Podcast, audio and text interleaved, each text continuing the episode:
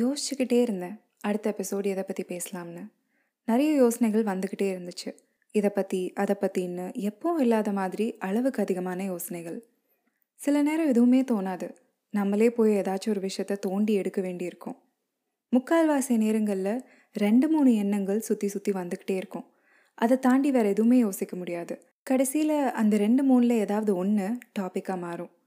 பல யோசனைகள் வந்தாலும் சரி சில யோசனைகள் மட்டுமே வந்தாலும் சரி அதில் ஒரு யோசனை டாமினண்ட்டாக ஸ்ட்ராங்காக இருக்கும். அதாவது மற்ற யோசனைகளை விட அந்த ஒன்று ரொம்ப பலமாக இருக்கும். பாட்காஸ்ட்னு வரும்போது அந்த ஒரு யோசனை ஒரு டாப்பிக்காக ஒரு டைட்டிலாக மாறி ஒரு எபிசோடாகவே உருவாகிரும். ஒருவேளை எதுவுமே அவ்வளோ பலமாக தோணலன்னா?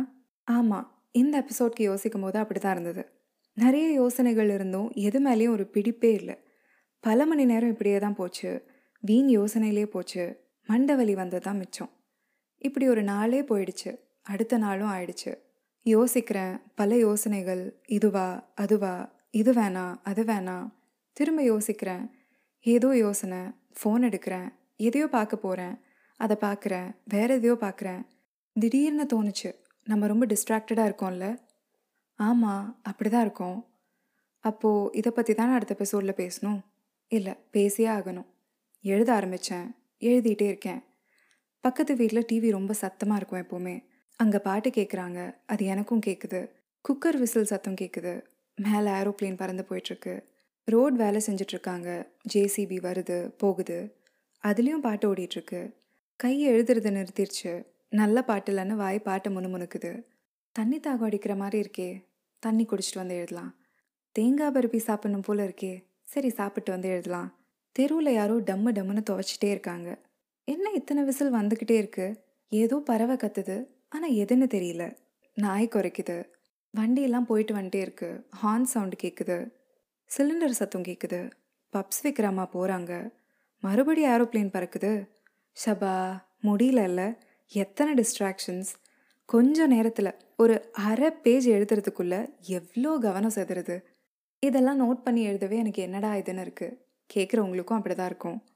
ஆனால் நம்ம ஒரு வேலையை பண்ணுறப்போ நான் இவ்வளோ சொன்ன மாதிரி நம்மளை சுற்றி என்ன நடக்குதுன்னு ஒரு பக்கம் நம்ம நோட் பண்ணிகிட்டே தான் இருப்போம். இப்படி நோட் பண்ணுறோங்கிறத பற்றி நம்ம அவேராக கூட இருக்க மாட்டோம். ஏன்னா இதெல்லாம் ஒரு சில நொடிகளில் ஃப்ராக்ஷன் ஆஃப் செகண்ட்ஸில் நடக்குது.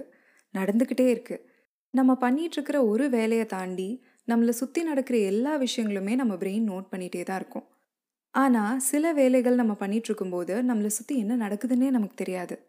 அப்படி இருந்துச்சுன்னா இதெல்லாம் எனக்கு ரொம்ப பிடிச்ச விஷயங்கள் இல்லை பிடிச்ச வேலைகள்னு நம்ம சொல்லுவோம் அப்படி நம்ம பிடிச்ச வேலையை பண்ணும்போது நம்மளோட ஃபுல் ஃபோக்கஸ் முழு கவனம் அதில் தான் இருக்கும். நம்மளை சுற்றி எவ்வளோ விதவிதமான சத்தங்கள் கேட்டாலும் என்ன நடந்தாலும் நமக்கு தெரியவே தெரியாது. இப்போ உங்களுக்கு தோணலாம். தோணலனாலும் பரவாயில்ல நானே சொல்கிறேன் பாட்காஸ்ட்டுக்கு எழுதும்போது தானே இவ்வளோ டிஸ்ட்ராக்ஷன்ஸ் வந்துச்சுன்னு கொஞ்சம் முன்னாடி லிஸ்ட் போட்டிங்க. பாட்காஸ்ட் பண்ண பிடிக்கும்னா சுற்றி என்ன நடந்தாலும் தெரியக்கூடாதுல்ல? அப்போது உங்களுக்கு பாட்காஸ்ட் பண்ண பிடிக்காதான்னு நீங்கள் கேட்கலாம் நீங்கள் கேட்கலனாலும் அதான் நானே சொல்கிறேன் கண்டிப்பாக நமக்கு பிடிச்ச சில விஷயங்கள் பிடிக்காத சில விஷயங்கள் இருக்கும் இல்லையா? பிடிச்ச விஷயமா இருந்தால் நம்ம அதை சந்தோஷமாக பண்ணுவோம். நம்மளோட கவனமும் பெருசாக சிதறாமல் இருக்கும். ஆனால் எல்லா நேரமும் அப்படியே தான் இருக்குமா? கிடையாதுல்ல. என்னதான் பிடிச்ச விஷயமா இருந்தாலும் சில நேரம் நமக்கு பண்ணணும்னு தோணாது மூடே இருக்காது. இப்படி இருக்கும்போது நமக்கு பிடிச்ச வேலையவே பண்ணணும்னு பண்ணாலும் நம்மளோட கவனம் சிதறிக்கிட்டே இருக்கிறதுக்கு நிறைய வாய்ப்புகள் இருக்குது ஆனால் இதுலேயும் சில நேரம் நமக்கு ஆரம்பிக்கும் போது கஷ்டமாக இருக்கும். ஆரம்பித்தா தானாகவே ஒரு ஃப்ளோ கிடச்சிரும். இதுக்கு ஓரளவுக்கு எல்லாருக்கும் கனெக்ட் ஆகிற மாதிரி ஒரு நல்ல எக்ஸாம்பிள் சொல்லணும்னா ஒர்க் அவுட் பண்ணுறது நம்ம தினமும் ஏதோ ஒரு ஃபார்ம் ஆஃப் எக்ஸசைஸ் பண்ணுறோன்னா அதில் ஒரு சில நாட்கள் வந்து நமக்கு ஐயோ இன்றைக்குமா ஒரு நாள் தானே நாளைக்கு பண்ணிக்கலாமான்னு தோணும். ஐயோ அப்போல்லாம் விடக்கூடாது. சரி பரவாயில்ல. சும்மா அஞ்சே அஞ்சு நிமிஷம். ஸ்ட்ரெச் மட்டும் பண்ணிக்கலாம். வார்ம் அப் மட்டும் பண்ணிக்கலாம். குறைச்சி பண்ணிக்கலாம்னு ஆரம்பிப்போம். ஆரம்பித்தக்கப்புறம் நமக்கே தெரியாமல் அந்த ஃப்ளோ கிடச்சிரும். ஆரம்பிக்கிறப்போ நினச்ச மாதிரி அஞ்சு நிமிஷத்தில் நம்மளால் நினச்சாலும் நிறுத்த முடியாது. நம்ம யூஸ்வலாக என்ன பண்ணுவோமோ அதை பண்ணிட்டு தான் நம்மளால் நிறுத்த முடியும். சொன்னால் நம்புவீங்களா? இப்போ நான் ரெக்கார்ட் பண்ணிகிட்டு இருக்கும்போது கூட ஏரோப்ளேன் பறக்குது. ஆனால் இதெல்லாம் நோட் பண்ணாமல் என்னால் ரெக்கார்ட் பண்ண முடியுமா? முடியாதுல்ல. அப்போது இதுவும் டிஸ்ட்ராக்ஷனா இல்லை இல்லை இது வந்து கவனமாக இருக்கிறதுன்னு அர்த்தம் இல்லையா? பல நேரங்களில் நமக்கு வெளியே உள்ள விஷயங்கள் நம்மளை சுற்றி நடக்கிற விஷயங்கள் தான் நம்மளை டிஸ்ட்ராக்ட் பண்ணுதுன்னு சொல்லுவோம்ல ஆனால் அது மட்டுமே தான் காரணம். அதுதான் உண்மைன்னு சொல்லிடவே முடியாது.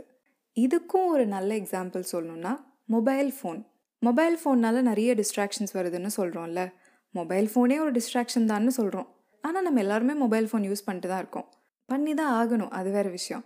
இப்போ நம்ம மொபைலில் ஏதோ ஒன்று பார்க்குறோம் யூடியூப் வீடியோ இல்லை கேம் விளாட்றோம் இல்லை ஏதோ ஒரு சோஷியல் மீடியா பார்க்குறோம் இப்படி மொபைலில் நம்ம ஏதாவது பார்த்துட்டு இருக்கும்போது நான் முன்னாடி சொன்ன மாதிரி பக்கத்து வீட்டு பாட்டு சத்தம் ஏரோப்ளேன் போகிற சத்தம்லாம் நமக்கு கேட்குமா அதிகபட்சம் கேட்காது. சில நேரம் கேட்கலாம் சொல்ல முடியாது. ஆனால் அது எப்படி திமிங்களும் மொபைல் ஃபோனே ஒரு டிஸ்ட்ராக்ஷன் தான்.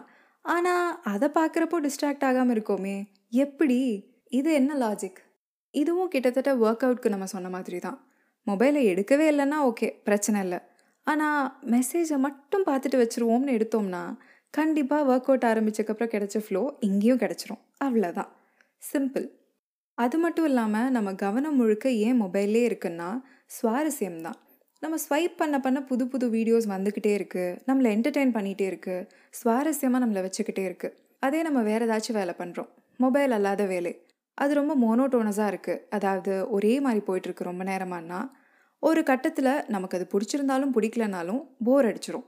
அப்போது நம்ம டிஸ்ட்ராக்ட் ஆகிடுவோம் ஆனால் மொபைலில் சுவாரஸ்யமான விஷயங்கள் நிறைய இருந்துக்கிட்டே இருக்குது அதுதான் லாஜிக் இன்னும் சில நேரங்களில் இதுக்கு அப்படியே ஆப்போசிட்டாக என்ன தான் சுவாரஸ்யமாக இருந்தாலும் நமக்கு மொபைல் பார்க்கவே பிடிக்காது. இல்லை தோணாது. ஸோ பிடிச்சது பிடிக்காதது ஆகிறது ஆகாதது சுவாரஸ்யம் இருக்கிறது இல்லாதது இப்படி எதை வச்சும் நம்ம டிஸ்ட்ராக்ட் ஆகிறோம் ஆகலைன்னு சொல்ல முடியாது இல்லையா? வெளியே உள்ள விஷயங்கள் எல்லாமே நமக்கு டிஸ்ட்ராக்ஷன்ஸ் தான். ஆனால் அதுக்கெல்லாம் நம்ம டிஸ்ட்ராக்ட் ஆகிறோமா இல்லையா? டிஸ்ட்ராக்ட் ஆகணுமா கூடாதா?